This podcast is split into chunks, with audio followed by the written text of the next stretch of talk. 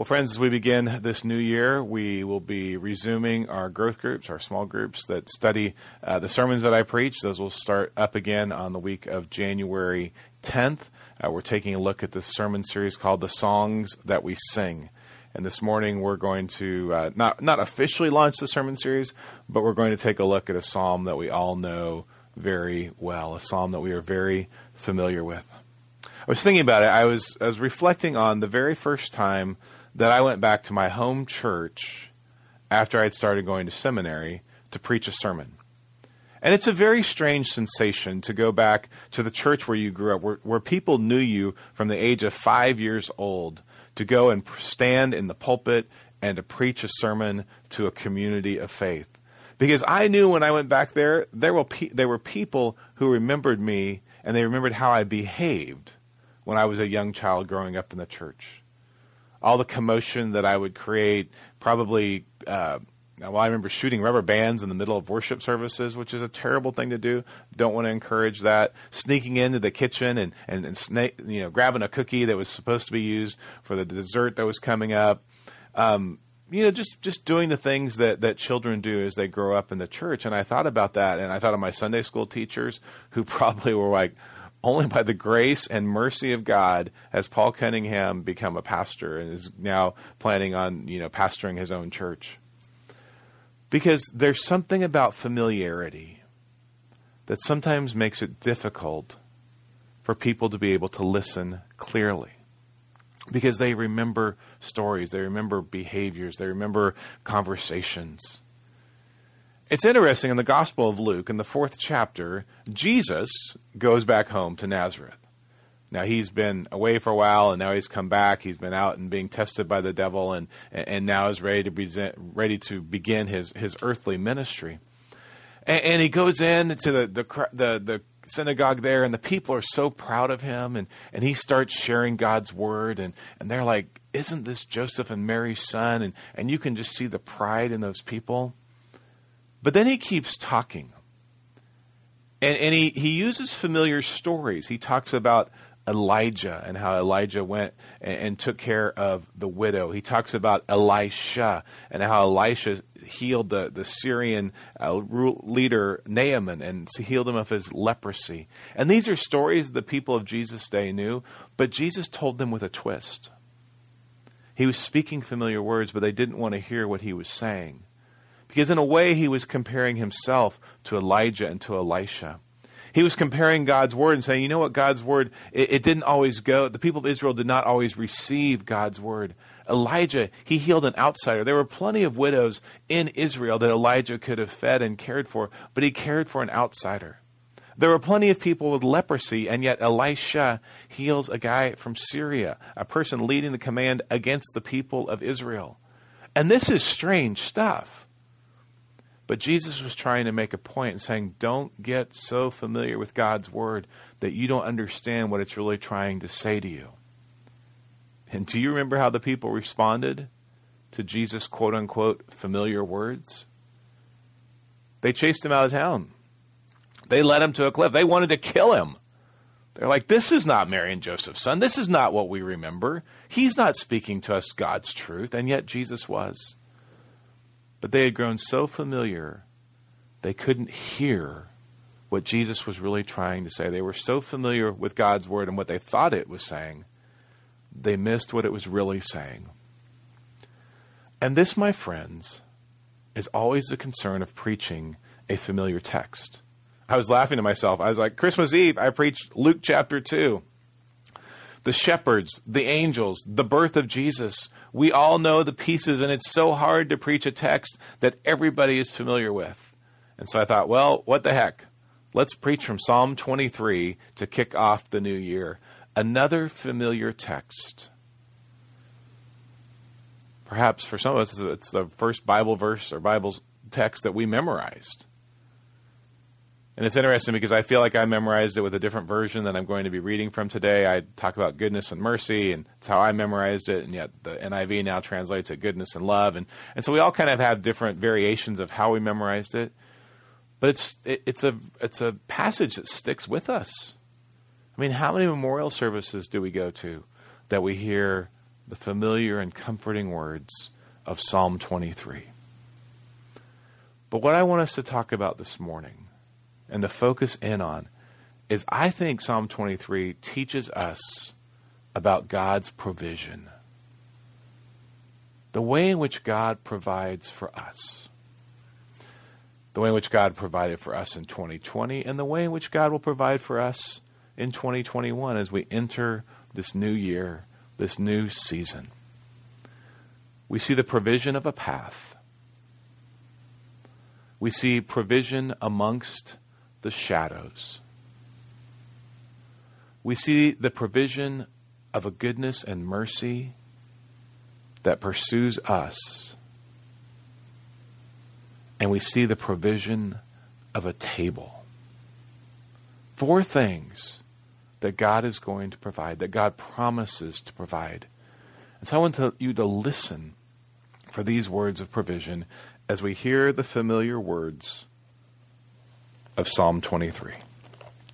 Here's what we read The Lord is my shepherd, I lack nothing. He makes me lie down in green pastures. He leads me beside quiet waters. He refreshes my soul. He guides me along the right paths for his name's sake.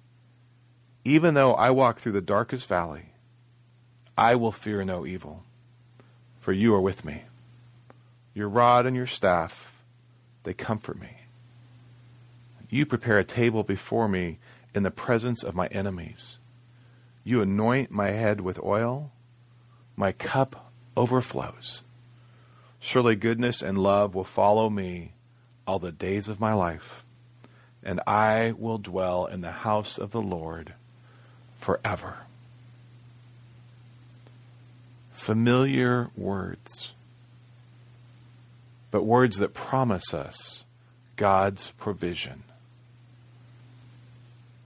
God promises to lead us on the path, the paths of righteousness.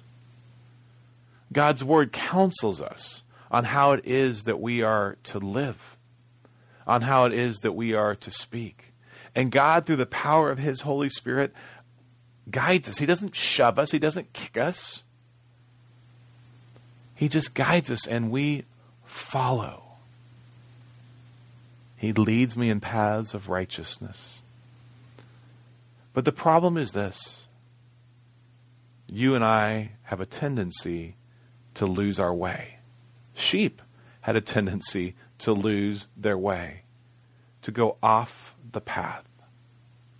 You and I listen for the wrong voices we follow in the wrong directions. We start to live for ourselves and we lose our way.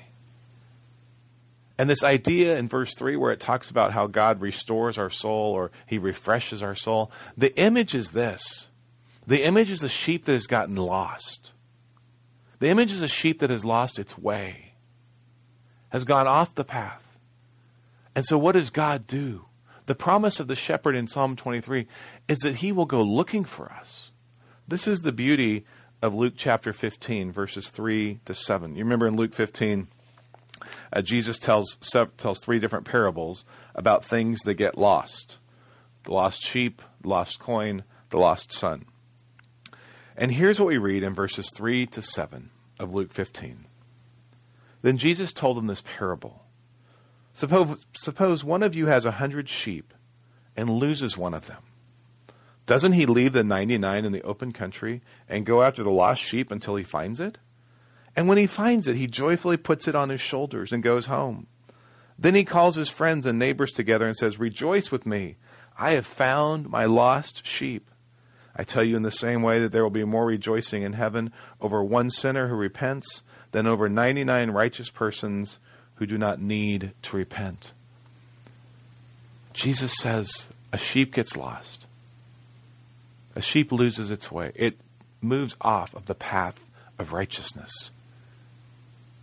And do you know what the shepherd does?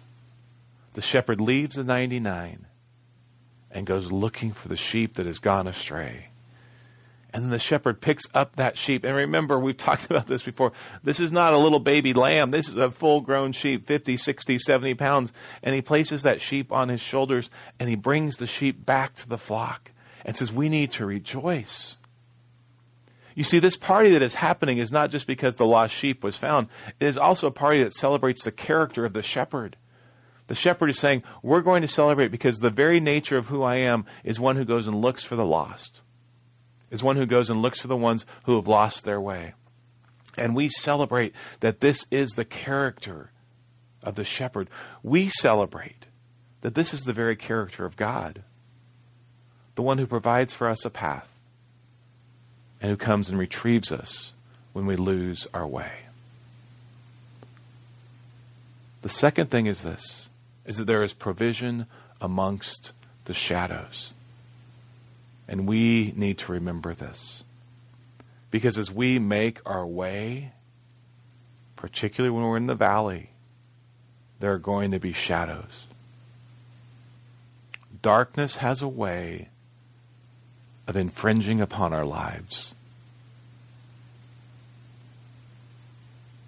Children who go astray, a marriage that has soured, a relationship that has been broken, a job that has been lost, a carefully planned retirement that has all of a sudden been blown up. And the shadows begin to move in. And the darkness begins to surround us. But the psalm says we have nothing to fear. Because even in the midst of that, the Good Shepherd is with us. The Gospel of John, we talked about this on Christmas Eve. The Gospel of John says, look, there is darkness. There's no doubt that there's not darkness. But the Gospel of John reminds us the light shines in the darkness, and the darkness cannot overcome it. The darkness cannot overwhelm it. The light wins. I don't know how many of you saw this on Christmas Eve, uh, but it was wonderful. And uh, you probably recognize this place, Notre Dame, which, as you may recall, had a terrible fire in April of 2019, destroying much of the church. But for Christmas Eve, they brought in part of the Notre Dame choir and they sang Christmas carols. And notice how they're dressed hard hats, protective gear, because they're standing amidst the rubble and the ashes. But if you heard them singing, it was glorious. And if you haven't heard it, you should go back and listen to it.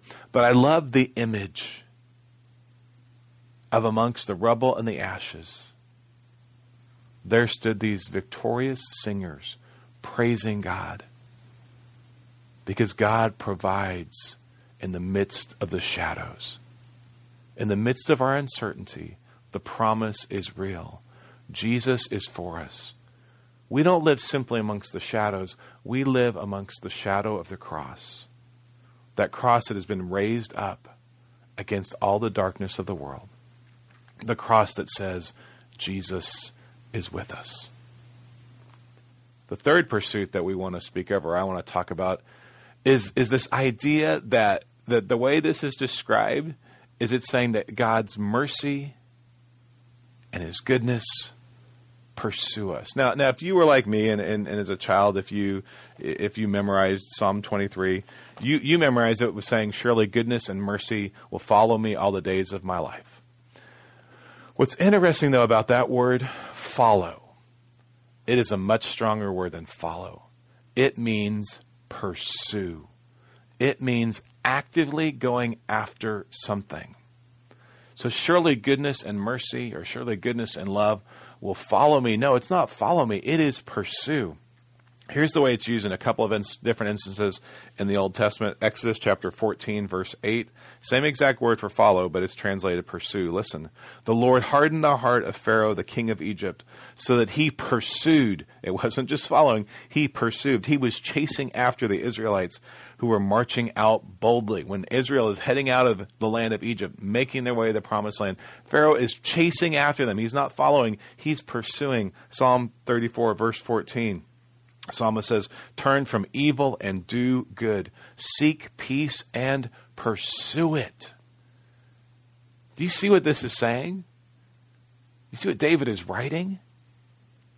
He's saying goodness and mercy chase after us. They are running as hard as they can to keep up with us. This is this is relationship language. I was thinking about this when I when I first decided that I was you know wanted to to, to date Shannon. Um, I didn't just sit back and wait for her to figure out that I wanted to date her. I had to pursue that relationship. I had to show her that I really cared for her because I was like, this is the girl I want to marry. And if I'm going to show that to her, I have to pursue her. I have to be in conversations with her. I have to engage with her. She has to know that I am interested. And if I had just sat back and not done anything, then nothing would have happened. And what I love that David is saying is he's saying, Do you know what goodness and mercy do in your life? They chase after you.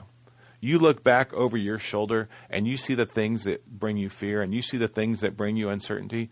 And do you know what is running faster than those things? God's goodness and mercy. And so, in that sense, we don't have anything to fear because God's goodness and mercy are pursuing after us. The final thing is this God provides a table, God provides a place. God has provided these green pastures that we talk about. And then we are told that God provides a table. We become a guest of God. And friends, this is the good news. This is why what I hope you hear. Uh, well, I hope you hear all this, but but this idea that God says you're welcome. You're welcome to this table. You are my guest. This is a place where you are restored. This is a place where you experience redemption. This is a place where you are reminded of the goodness and glory and wonder and beauty of Jesus. There's this great feeding of the 5,000 that we read about in the Gospels, but I love how the Gospel of Mark describes it because I think it connects us back in to this idea of Psalm 23 and how the Lord is our shepherd. It says the apostles gathered around Jesus. This is Mark 6:30. Around Jesus and reported to him all they had done and taught. Then because so many people were coming and going that they did not even have a chance to eat, he said to them, "Come with me by yourselves to a quiet place and get some rest." And that sounds so great for the apostles. So they went away by themselves in a boat to a solitary place, kind of a wilderness place. But many who saw them leaving recognized them and ran on foot all, from all the towns and got there ahead of them. When Jesus landed and saw a large crowd, he had compassion on them because they were like sheep without a shepherd. And so he began teaching them many things. By this time it was late in the day. So his disciples came to him this is a remote place, they said. It's already very late.